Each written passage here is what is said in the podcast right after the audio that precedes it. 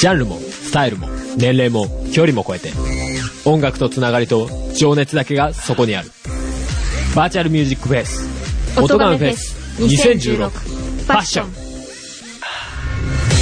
音亀フェスは音楽好きによる今季のバーチャルミュージックフェス今年はファッションをテーマにプロはま問わずバーチャルとは思わせないここだけでしか聞けない熱いライブステージを皆様にお届け配信開始は2016年11月5日この日の夜には配信開始記念生放送で盛り上がろう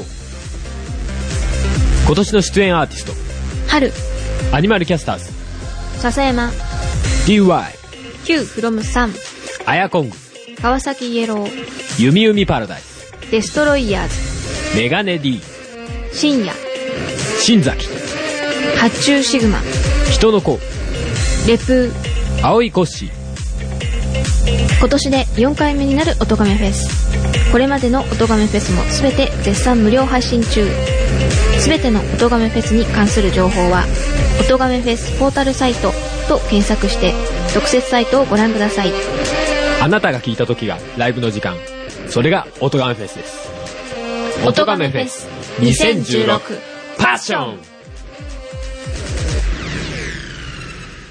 ポカーンだよね、これ聞いてる人ね。そうですよ。だってそれぐらいしかあと言うとこねえんだも ん。あの全部兄貴の人言っちゃったから。ふざけるんじゃなはい。い。じゃまずこれを聞く前に、そうアですニねマルミュージッアニマクルレミューデジックレディィオを聞いた上でこれをもっと知りたいっていうやつはこれを聞いてくれくれればいいんじゃないオ。かなな。るほどね。ね。まあ実はですね、ベースの話をほとんどしてないと。うん。ですね、この台本。気づきました。多分続かないラジオ続かない交渉音楽トーキングこのコーナーはそこそこ音楽が好きな二人が上から目線で知ったかぶりをかましていくコーナーですなお情報の審議について当方は一切責任を負いませんえい。ということでですね、えー、若干疲れてますが、やるんですね。やりますね、はいやるんですか本当に長えよ今回えーはいはいまあはい。編集でどうなるかわかりませんけど、はい。いきたいと思います。今週の、うん今回のうん。テーマ、うん。ベース特集。お全国3000万人のベースファンの皆 様、大変長らくお待たせいたしました。はいはいはいはいですね、まあ、始めようかと思ったんだけどね。はいちょっと一つ触れなきゃいけないお。一つだけ触れなきゃいけない。はいはいはいはい。どうしましたあのーアニマルミュージックレディオさんさ、おー。先にベースの話やんないでくれる かなもう言うことなくなっちゃうんだそようだね。あそこの、あのー、ていちゃんていちゃんさ、いやー、意気揚々と、何か、何ぶつけてきてるその 前の回で俺らオープニングで、ベースの話次やるって言ってんだから、なんでそこで先やっちゃうのっていう。いやー本ね、当に入れ違いだったんじゃないの入れ違いだったの、うん。ねどうかなていちゃんさっきメッセージ送ってきてたよ。そうだうね。ん。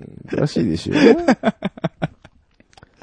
はいはいはいはい。もう、ね、もう、もうこうなったらしょうがないのでね、うん全力で被せて、喧嘩売ってやろうと思いますけどもね。なるほどね。よーし、やるぞ。おーしおし、行ったれ行った れ。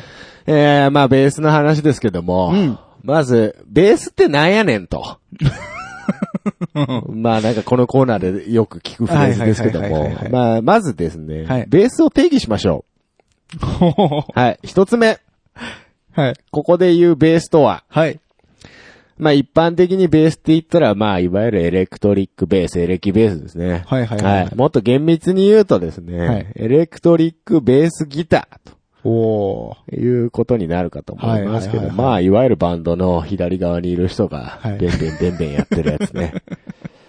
はい はい。はい、あれなんですけれども、うんまあ、そのベースギターっていう言葉の古い言い回しだとちょいちょい聞いたことがあるかもしれないんですけども、聞いたことありますか古い言い方ですか古い人は結構そういう言い方する人いる。ベースギター。ベースギターって。ああ。なるほどね。ええベースギターって、僕も、僕も未だに言いますよ。あ、言いますかええ。ああ、そうですか、うんあなたは古いタイプなのかなオールドタイプですね。オールドタイプですからはいね。まあでも、あの、初心者の方なんかに言わせると、もうなんかベースなんかギターなんかどっちやねんと。はいはいはい。ようわはからんわ、とあはあはあはあいうことになってるんですがね。まあこれ実は、はいなんでこんな言い回しになったのかと。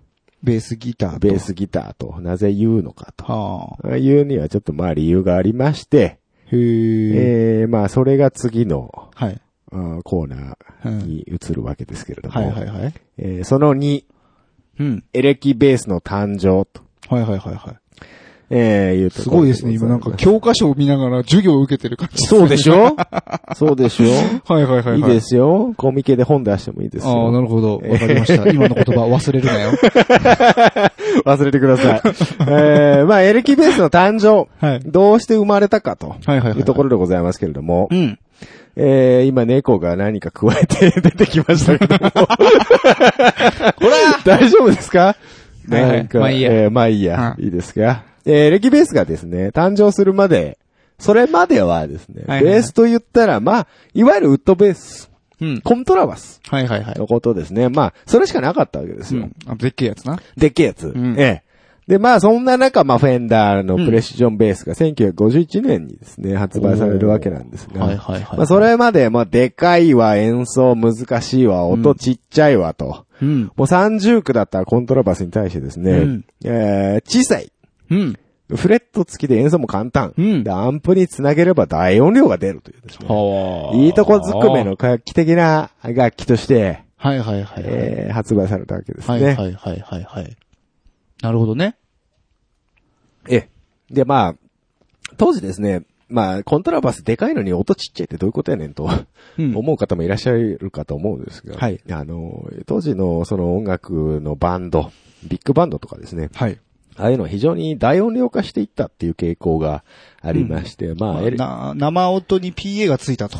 うーんっていうのもありますし、うんというよりも、うんその、生楽器、うんアコースティックギターなんかもそうなんですが、はいはいはいラッパとか金管だとかドラムには確実に負けますよね。そうですね。ええで、それをもう大人数のブラスバンドを抱えた中あーそでうかそうかそうか。演奏しなきゃいけないと。あれってコンバスって、何今もうエレキ化されてるのええいうものもありますけど、まあ今だったら各 PA さんがいるんで、うんそのままスピーカーからいいバランスで出てきますけど、まあ当時そこまで発展してませんから、ー。マルチトラックですら怪しい時代ですから。まあそうですよね。うん。なので、まあそんな中、まあ音をでかくする必要があったと。。はいはいはいいうことですね。まあ、これエレキギターなんかも、うんエレキ化した、ギターがエレキ化するきっかけの一つにもなってる事情なわけなんですけど。はいはいはいはいはい。はい、えー、で、まあ、従来のコントラバースじゃなくて、うんそういう新しいものが出てきましたよ、とうんいうことですね。で、まあ、いわゆるギターの形をしてるわけです。うん。うん。で、えー低い音のするギターという意味で、ベース、ギターと。ああのー楽器の名前の前に音域をつける、そういう呼び方。はいはいはいソプラノサックス、アルトサックス。あ。なるほどね。んの類だと思っていただければ。はいはいはい。ギターに対してベース、ギターと。は低い音が出るギあ。ターですよ、とはい。はいはいはいはい。うんいうことですねう。ん。はい。わかりました。はい。で、まあ、あの、Q さんこの間言ってらっしゃいましたけど、はい。えっと、ギターとベースってじゃあその作りにそもそも大きな違いはあるんかと。うん。この間言ってらっしゃいましたよ見ね。ましたね。ええ。ネックと弦が太いだけなんちゃうと。うん。ええ、おっしゃる通り。ほう。 合ってた。ええ、別にそんなに技術的に差はないです。あ、そうなんですね。はい。根本は一緒です。なんか、例えばさ、はいギターに使われる木材はは、こっちが多いけど、ベースはどっちかというと、こっちああ、よそういう、なんかあの、なんて言うんでしょうか。ベースが得意なところ、ギターが得意な木材とか、うんそういう使い分けはありますけど、うんあえっと、物を作る技術においては全く同じですあ、ね。はい。そう、切り出して、うん。切り出して、貼って、うんはフレットつけてみたいな、ことに関しては。いはいはい。はい。なるほどね。はい。で、まあ、アニキャスも言ってたけど、うん。あの、ギターにも共通すること多はいはい々はいありますのでね。 まあその辺の技術含めてですね、えー、次のコーナーでですね、はいモデル、代表的なモデルなんかをちょはいっと紹介していこうじゃないかとはい。思います。はい。えーその3、うん。代表的なモデル。はい。えー、っと、まあ、スタンダードモデルとしては、うんまあ、皆様よくご存知、うんフェンダフェンダー、プレシジョンベース。ー。うん。この間買いましたね。買った。は。い。そして、フェンダー、ジャズベース。うん。えー、以上です。あ、この2本。はい。あのースタンダードモデルとしてはほぼ二択ですね。なるほど。まあ他にも一応あるにはあるんですけど、はいはいはいまあここまでなんかスタンダード化はしてないうん。印。象ありません、そうですね。ね。まああのーミュージックマンとかね。はいはいはい。まあ、えー人気のあるものもありますけどうん、うも、ん、ギブソンとかだと一応 SG ベースなんていうね、うんうん。うん。 EB。シリーズってですね。はいあとサンダーバード。サンダーバード。サンダーバード。はい、ありますね。ね。えーあとレスポールベース。ね。レスポールベースありますね。えーレスポールベースはもうとにかくダサいと僕は思うんですけども、僕もあんまりかっこいいとは。かっこいいと思うね。あれダサいですよね。そうですね。ね。あれとか、あの、あの、世界一有名なベース。何それ。ヒフナあー、ヘフナー出ました。ビート ルズ。そうですね。はい。で、あとまあ、立憲ばっかなんかね、ー。はいはいはいはいはい。有名だし。そうですねう。ん。まあ、大体そんなとこかな。まあ、ミュージックマンさっき言いましたけども。うん、うん、で、まあ、えーっと、ちょっと変わり種だと、フェンダーも一応まだ、バリエーションがありまして、ムスタングベース、うん。うん、うん、あれはまあちっちゃい。うんあのギターといわゆるギターのムスタングと似たような位置づけうんうで、シチュ、シチューデントモデル。はいはい。言いスにくチいュねーデントモデシチュルーデントモデルですね。はいはいはい。えー、としての位置づけだったりだとか、まあ、フェンダーのベース5っていうのがありまして、ほう。これはあの、世界初の5弦ベースって言われてるんですけども、はいはいはい。あのー通常、今の5弦ベースだと低音側を1本足すんですね。低い音を広げようと。ん。これ実は逆なんです。高い音を広げようと、高音側に一本足してるんです ね。うん。要はあの、高いとこ弾くときに、ハイフレット、はいはいはい。フレットの移動で対応するんじゃなくて、弦の移動で対応しようと。そっちの方が実は楽なんじゃないかとはいはい。いう考えのもとに作られると。へで、で、そんなに流行んないと。そらそうですよね。ね。 ええ。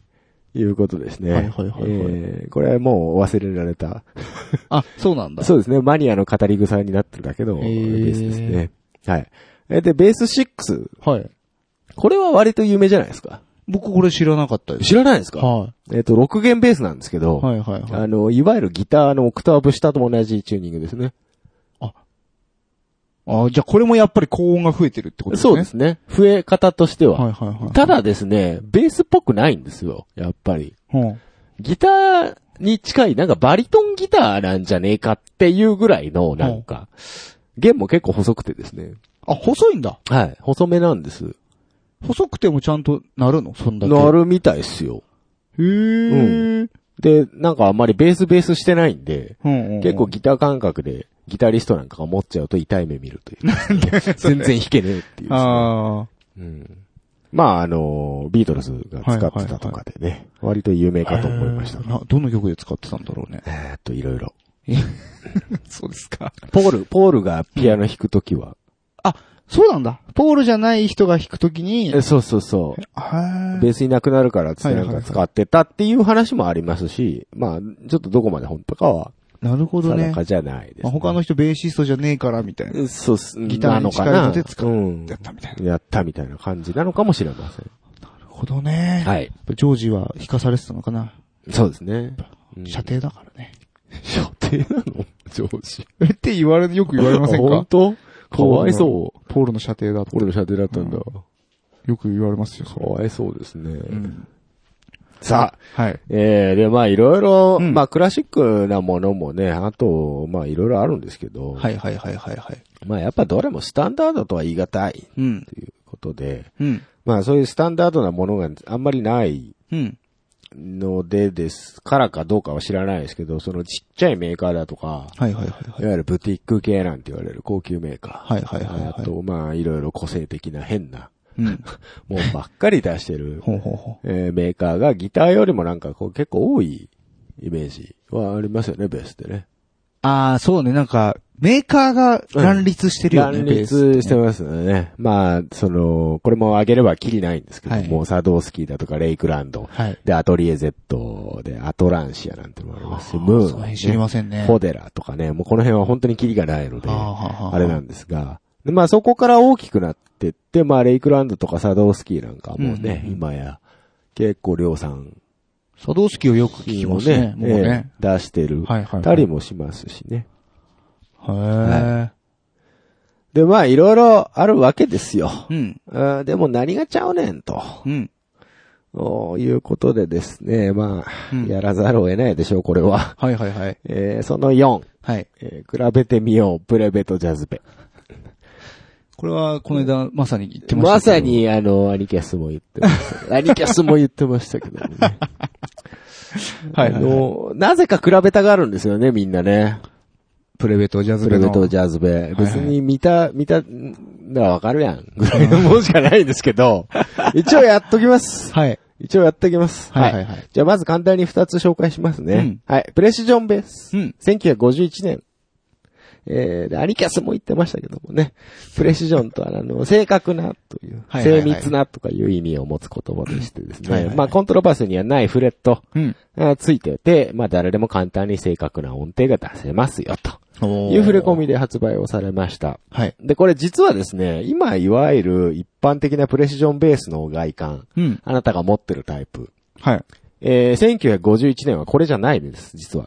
おーもっと、初期型があったえーの。初期型っていうものがあります。いわゆるテレキャスターベースって言うんですけども、おーえーっと、まあ、ピックアップとピックガードが全然別の形をしてましてですね。はいはいはいはい。ボディのこの角っていうんですかはい。ここはね。はいはい。ここ。も R がちっちゃくて、いわゆるその、ストラトキャスターに対するテレキャスターのイメージだと思っていただければ。はー、なるほどね。割と、あ、あテテテレキャスレにキャスタ近ーい。って、掘り込みないでしょこういう。うんうんうん。この肘の当たるところがず斜んぐめになりってむたり。むっくりしてる感じ。はいはい。板一枚っていう感じで、はいはいあれのイメージに近い感じだったんですね。なるほどね。で、まあ通称テレキャスターベースとはいはいはいい。うところもあるみたいですけどもね。で、えーその後ですね、1957年うん。にマイナーチェンジして今のこのちっちゃいピックアップが2つずれたような、はあ。こういう形になると。最初は一本だったの最初1個だったんです。ああ、そうはなんい。ですね。普通の横1本のバーだったんですへね。え。ははは。はい、続いてですね、うんジャズベース。うん。はい、えー1960年の発売ですね。うんうんえーまあその名の通りですね、ジャズの人向けに出したんですけども、はいえージャズの人から見向きもされないというで すね、フェンダーの伝統芸を、あえー見そうなの事、見事披露したというですほうね。えー基本的にですね、はいフェンダーでジャズってつくものはジャズの人には流行らないというあですね。、ジャズマスター。ジャズマスター。しかり。はあ。 えーおなじみの芸当ですけど、ね。はいはいはいはい。ええでまあ、これはいわゆるプレベの進化版というか、まあ、モデルチェンジとは言ってもいいのかもしれませんけあ、はど、いね。はいはいはいはい。まあ、その名の通りですね。ええあ、失礼、 えーピックアップがですね、二、はいつになって、ほうほうほうボディの形も若干変わりましたね。はいはいはいはい。えーで、その辺の違いを、じゃあ解説はい。していきますよ。はい。はい、違いその1。うん。ボディ形状が違います。ほえー、くびれの位置がですね、う。はい。こう、右手を、を正面から見たときはに、いはいはい左右対称なプレシジョンベースに対して、そうですね。えー、左右非対称になってますね、ジャズベースは。はいはい。はい、これ。れをオフセットボディと言いましてですね、はい。あの、位置がずれてるわけですうね。んあの、平行四辺形みたいなはいイメージはいはいはいはい持っていただければいいかと思います。はい。で、これをまあ従来のものと比べるとですね、うんそのくびれを膝に乗せて弾くわけじゃないですか。うんうんうん。えーその時に、あの、持ったところの位置ですね。置いたところの位置が変わってくると。うーん。あで、あと、まあ、ボディの形状が若干変わってきますんで、まうあ、んボディの重心うん。が、あーバランスうん。が変わるということですね。で、まあ、これなんでかというと、うんその、持った時の、まあ、フィット感ですよね。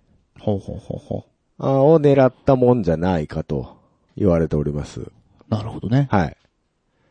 まあ、よりナチュラルな姿勢に近くなるようなというか、はえ。ええそういうのも、こんな、1960年に考えられ考てえられたんですよ。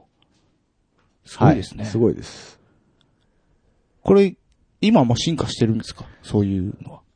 えー、まあ、いろいろその辺のボディ、あの、体に対するフィット感だとか、そういうものを狙ったギターっていうのは結構、おうんいくつか出てはいますね。過去に。うんはい。はい。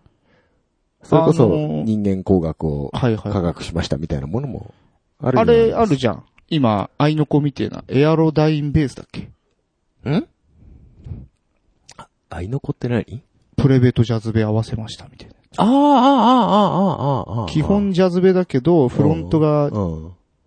プレベうのん。ピックアップついてるみたいな。はいはいはあれなんかさ、ボディがい。さ、うん。こ丸くなってるやつう、ボディト歩くっッていプうかが。なんか、そうそう、トップがなんかシュッ、シュッってなってる。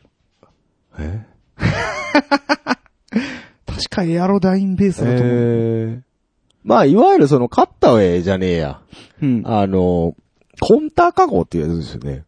コンター加工。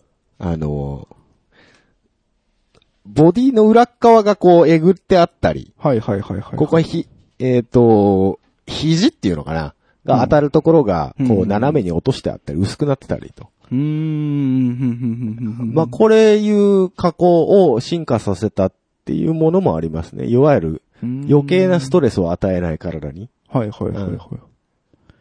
当たりが少ないようにしようみたいな。まあでもそのなんか、ジャズベとプレベを合わせたそのエアロダインベースっていうやつは、はいはいなんかあんまり、その実際ベース愛好家からはあんまりよくは思われてないみたいで、はいうん。エアロダイン買ったけど、うん結局プレベ買ったわ、と か、結局ジャズベ買ったわ、とか、うん。っていうのはちょっと聞きましたけどね。まあ、エアロダインを知らないんでなんとも言えないけど、多分まあ、失敗したんだろうね。そっか、ヒゲさん知らんのか。 知らん。うん名前は聞いたことあるけど。じゃあに多分。まあ、ニコイチにしたってことでしょ、で、どっちも、どっちの特徴も持って、はいはい。まあそういう節操のなといういことですよね楽器だったということですね。うん。でもまあ、そ同じコンセプトの楽器いっぱいありますけどね。うん多分そいつが失敗したんだけど。いや、一応フェンダーが出してたんですけどね。そうそうそうそうそう。たまにフェンダーいらんことやるんでそうです、はねい。 はい。続きましていきますよ。はいはいはいえー違いその2。うん。えー、指板の幅うん。が違います。まあ、ネックの太さと言ってもまあいいでしょう。うんうんうんうんえーっと、プレベは割と広め。あ、そうなんですね。え、ジャズベはもっと細いですね。あここがそんな違うんだ。はいへ。ーまあ、要、は弦ピッチっつって、あの、弦と弦との距離の違いですうんうんうね、んここの。えーうんいわゆるゼロフレット上の違いですうんうんね。うんえーブリッジは共通なんで。なるほどね。はいまあ、この辺も、だから、まあ、握りやすいだとか、そういうプレイアビリティの向上を、あー狙ったものだと思われます。うーんはいうん。えー、そして、その、違いその3。えーピックアップが違います。はい。はい。えー、まあ、プレシジョンベースは、まあ、いわゆるスプリットピックアップ。うん。まあ、これ二つで一つ、はいはいはい。一組と言うんでしょうかね。うん。えー、のものが、い、い、まあ、要は、い一個しかないと。はいはいはいはい。いうことなんですが、えー、ジャズベアシングルが二つつはいいてはいはいいはいますよ、と。いうことです。で、まあこれもアニキャスも言ってましたけど も、あのー二つになったことで音作りの幅が広がりましたよ、と。おーまあそうですよね、当然う。ん。はい当然そうです。はいはいまあ、。そんなことは大体みんなこう言うんですよ。うんでも、でも違うん。うん。うん。そこじゃないん。あ、違うの。音ず見りゃわかるでしょ、二つになったことぐらい は。音作り広がりそうだな。はいはいはいはそいん。なことじゃないんです。何ですかさあ、そこでその5です。はいなぜプレシジョンベースははいスプリットピックアップなのか、はい。なんで2つに分かれてんのに1つやねんと。ーすごいね。ここをちょっちゃとんですとね。理由があったあんだね。るんですよ。うん。えー、実際ですね、うんさっき言いましたけど、はいはいはい一番最初のモデル、いわゆるテレキャスターベースは1つ、はいはいはい。普。通のシングルピックアップでした。う一ん。 1本の一バ本だーけだのとなぜ2つに分かれたのか。はい。その理由はですね、はいはいはいハムキャンセル効果、えーというものにありはいまはすい。はいはい。えー知らん言葉出てきました。聞きましたね。あー、そうですか。はいはいはいえーで、ハムっていうのはですね、はい。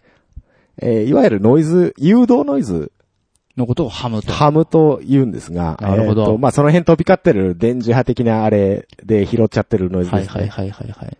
はい。えーまあ、それをキャンセルするとうんい。う構造。うん。これを持ち合わせております。うん。えっと、こっからややこしいんで、はい あの、わかんなかったら聞き飛ばしてください。あの、ピックアップの中には、はい。コイルと磁石うん。がワンセットになってはい。入ってるんですが、うんうんうん。これを2セット用意することによってでうすんね、うん。えー、逆に設置するんですね、そのコイル2セットを。全く逆の方向に。えっと、プラスマイナスというか、SN そとういでうす。か。はいまあ、磁石に関しては SN が逆。はいはいで、えー、コイルに関しては、その、えー、ホットアース、あホットコールドって言うんですけど、はいはいはい。プラスとマイナスですね、一般的に言う。うん、それを全く逆に設逆に置するんですね。はいはいはで、い。それを逆巻き逆磁極というんですが、えーそういうことによってですね、ノイズの成分だけ、その波を打ち消し合う方をこう、逆位相と言いますが、はいはいはい。を、えーで出力して、音の成分はそのまま出力するというですね、はいはいはいはい。なんかどっかで聞いたことあるような。聞きましたね。ね、そうそういうことをやってるんです。で、これは、コイルが2つないと成立しません。ほうほうほうほうほう。ですので、わざと2つに分かれてると。へえ、すごいじゃん、プレベ。すごいでしょうん。なんか似ても、似たようなのなんか見たことありませんどっかで。えコイル2つ。コイル二つうん。ハムバッカー。そう。おっしゃる通り。ほ実はですね、あのーハムバッキングピックアップですね。いはいはレいスポールなんかによくついてる。えええーっと、あれも同じです。う。ほう。なぜ2つついてるか、ハムキャンセル効果を発揮しているからです。なるほど。ええ。名前にもハムって入ってるでしょハム入ってる。うん。そうなんですね。はい。へえ。でもこれハム、レスポールのハムバッカーの方が何、先だったのこれですね、実は、あのーレスポールがハムバッカー積んだのは1957年って言われてるんですが、ほうほう実はプレベもさっき言ったみたいに、このスプリットピックアップにマイナーチェンジしたのが1957年なんですね。なんだこれはなん、か不思議な感じですね。何それ。なんか、それなをん、か因縁じみた。なんか作った人が同一人物とか。えーっと、作った人は違うんですがあ、、違うんだ。えーっと、この辺長くなるけど言っとくか一応じゃあ台本にないけどもね。情報の流出があったのあのー技術のいや、そういうわけではないんですけどうも、んつまあ、ハムバッキングピックアップ、レスポール、ギブソンの方は、まあ、セスラバーっていう方がいらっしゃいまして、うんその人が56年に開発したと言われてます。ハムバッカーを。ハムバッカーを。ほうほうほうた、だ、ハムキャンセル効果自体は、うん。えっ、と、前から認知されていたようで、うん。実は、えっ、と、レオ・フェンダーがテレキャスターを作る前に、うん。あの、ハワイアンギタはいはいはいはー、い。えなりかずきが弾いてるやつですね。はいはいはいはい。えーあれのピックアップシステムを考案した際に、はいシングル2つでハムキャンセル効果を発揮するっていう、なんかそういう特許を取ろうとして図面を書いたっていう、えーその図面は残ってるそうです。はあ。実際ではでも撮ってないんだ。うーん、どこまでそれが認められたのかはわかんないですけあーど、そのハムキャンセル効果自体は、あの、その前から認知はされていたようですね。その楽器、はい製造業界で。業界では。へえ。ただ、そ、の実用的なものとして出てきたのはあがハはあはムあバッカーだとか、こういうスプリットコイルが初めてだったと。ああ、なるほどといねうこ。とです。はいはいはいはいはいはい。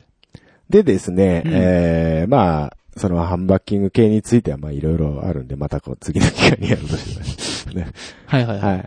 じゃあ、あの、ジャズベね、これより、プレベより後に出てますけど、どうなってんのと、はい。スプリットしてないやないかと。はいはいはいはい。言うとあらですね、実はあの、二つうん。ついてます。はピいッ。クアつッいてプまが。すね。えー、それで、えー、2セットで逆巻き、逆位相になってますんで、ハムキャンセル効果を実は発揮しています。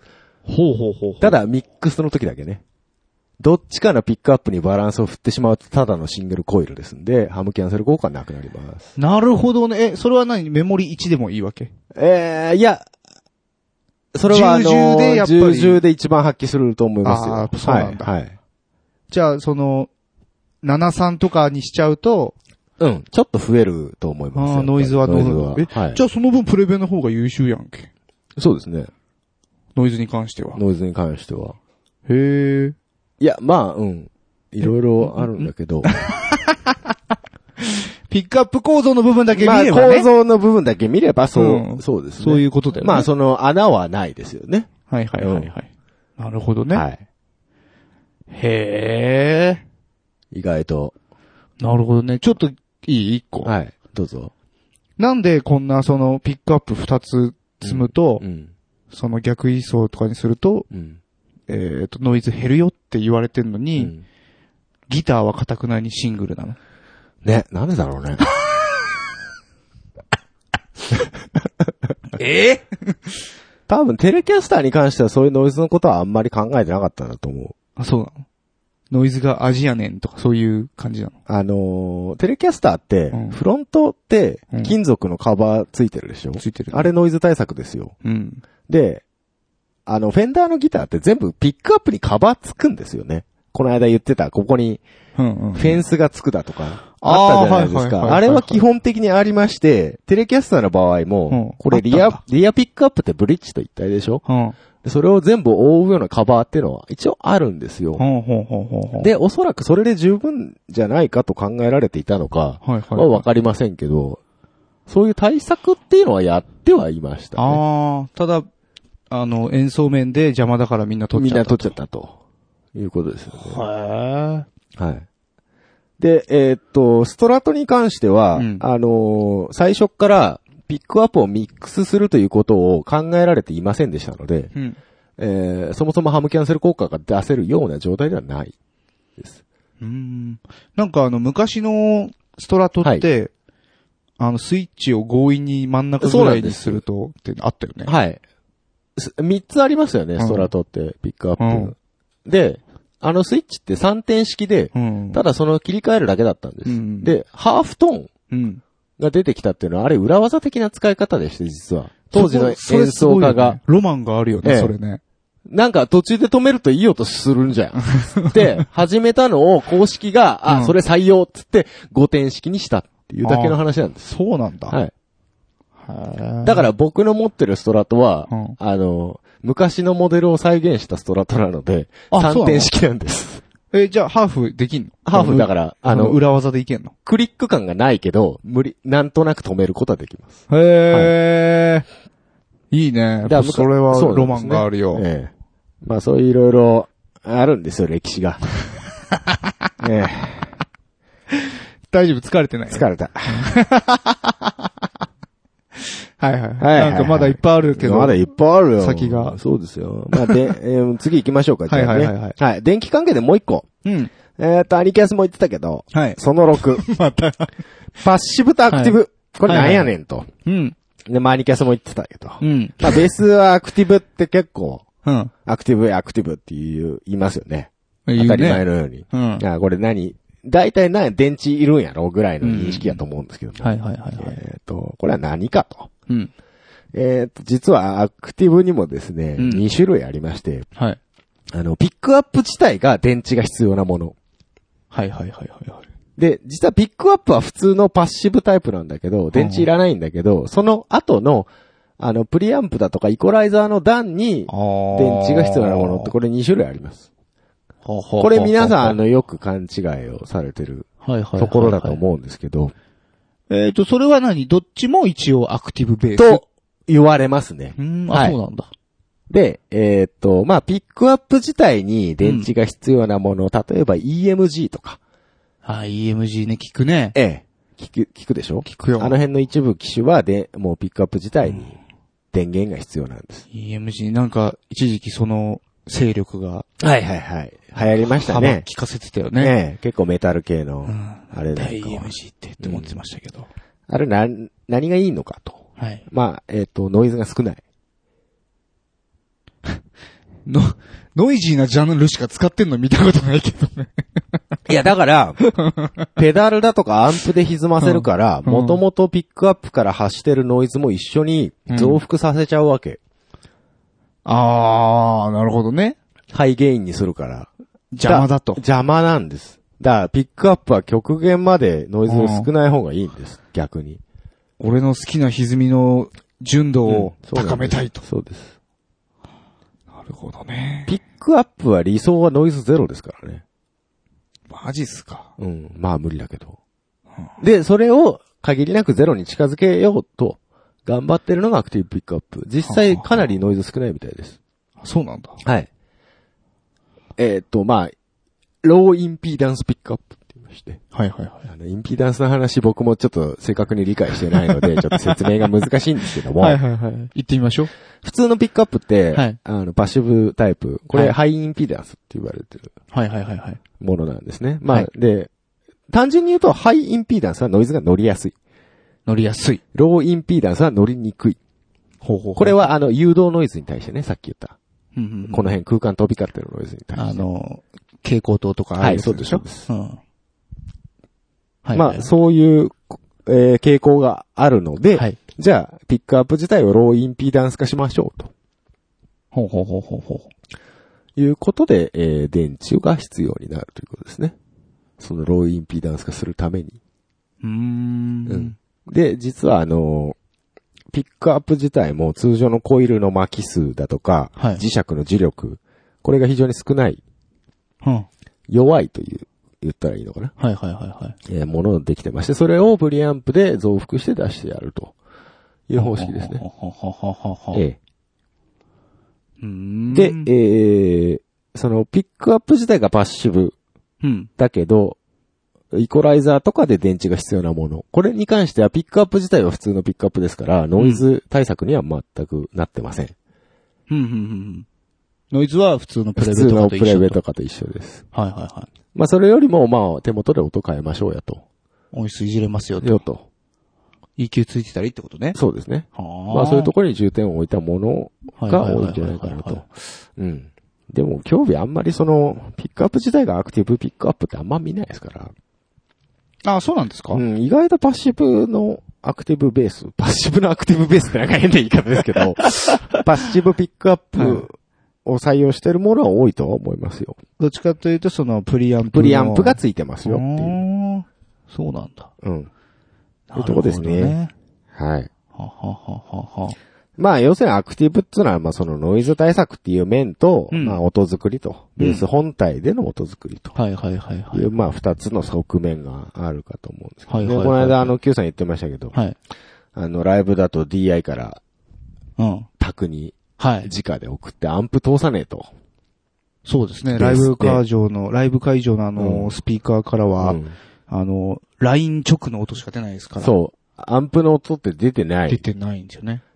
で、ね、そういう意味もあってか、はいはいはい足元にプリアンを置く人がやたら多いとうんか、うんいうのもあって、その手元でいじれる、っていうのが結構流行ったのかななんて。うん。あ、もうベースの中うにんついとるベースのと。中でついとると。あギターだとね、アンプでいじるっていうの結構あ。そうです多いでね。すけど。マイキングしないですからね。そうそうそうう。うん。いうーん。のが流行ったんじゃないかうんうんうなんというところですね。なるほど。はい。へえ。はいはいすはごいね。やっぱり君い。はえ、まとめてきますね。そうでしょまああ、ーまとめた結果長くなる。長く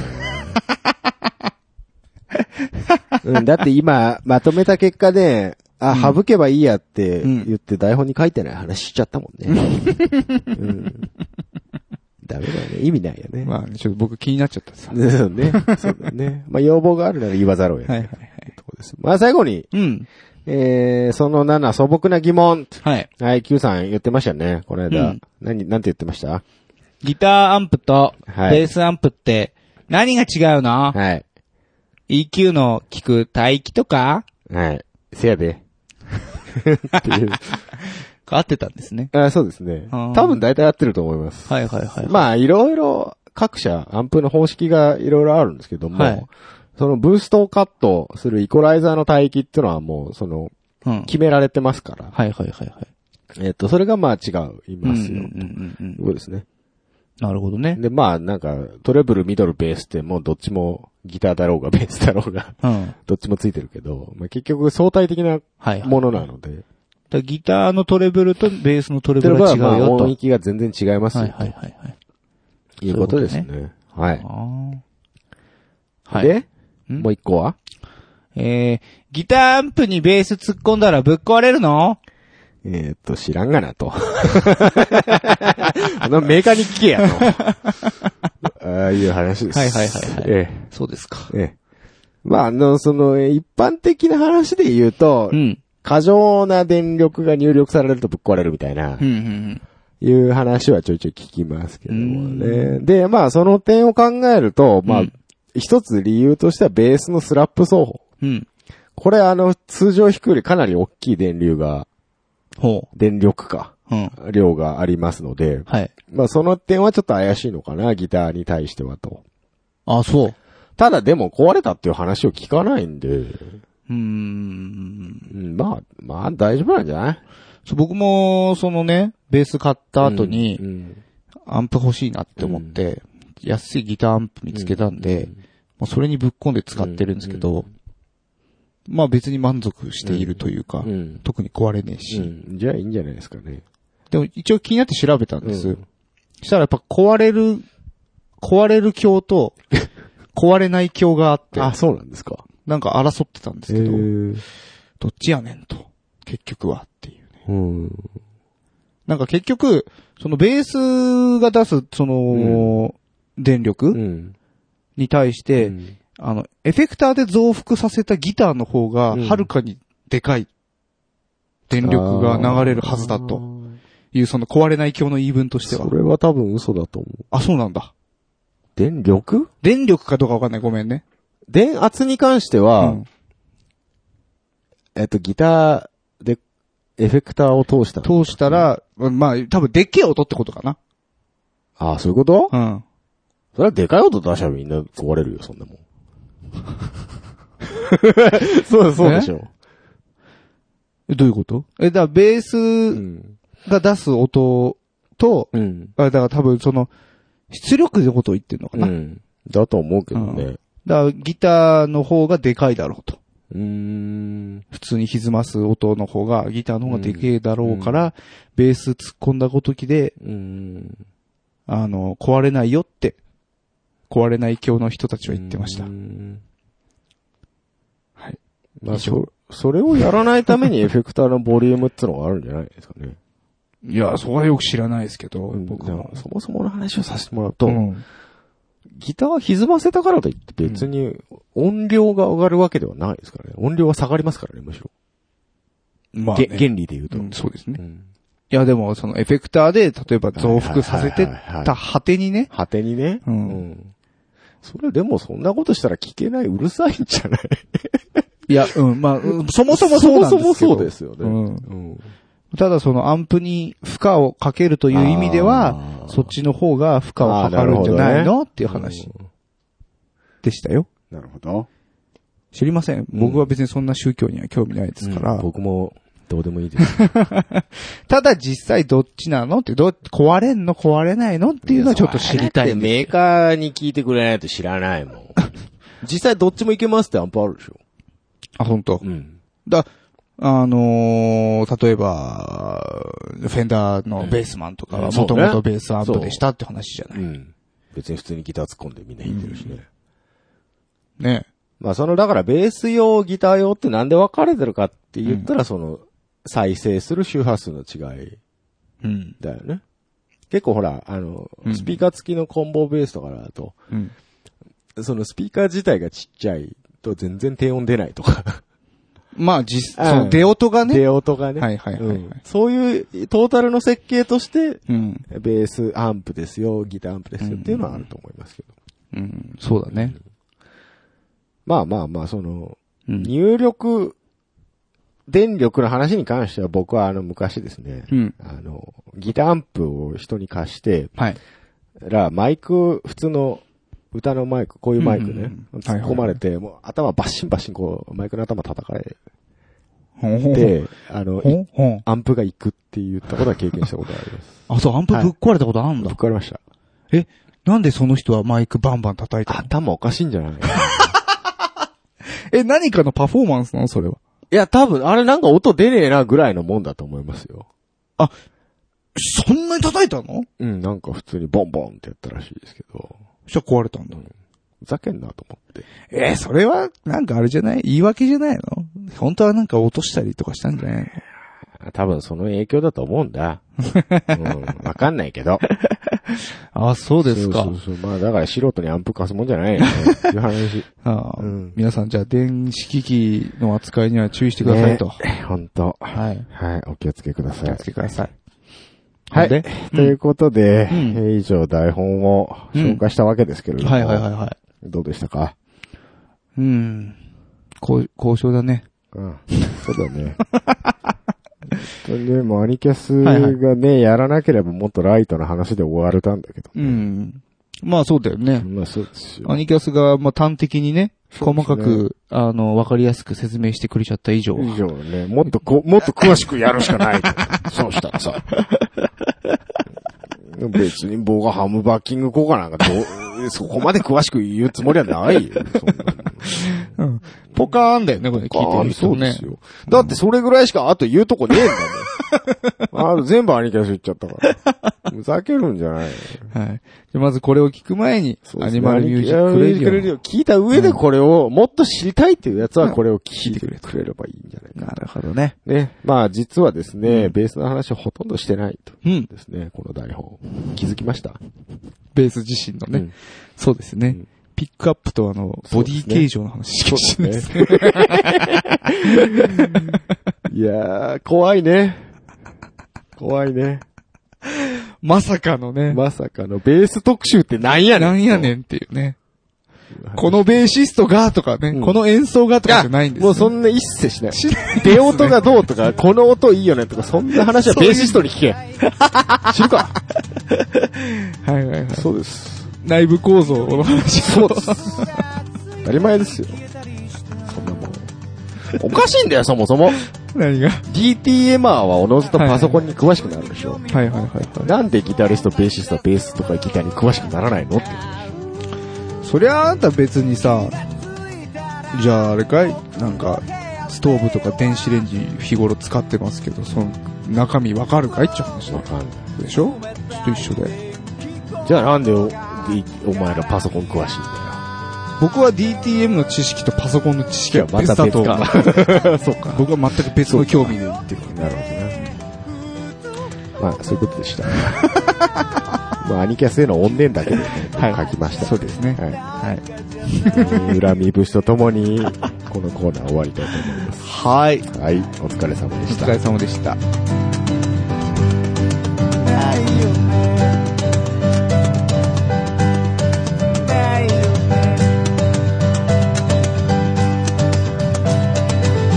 容量オーバーです。メモリを入れ替えてください。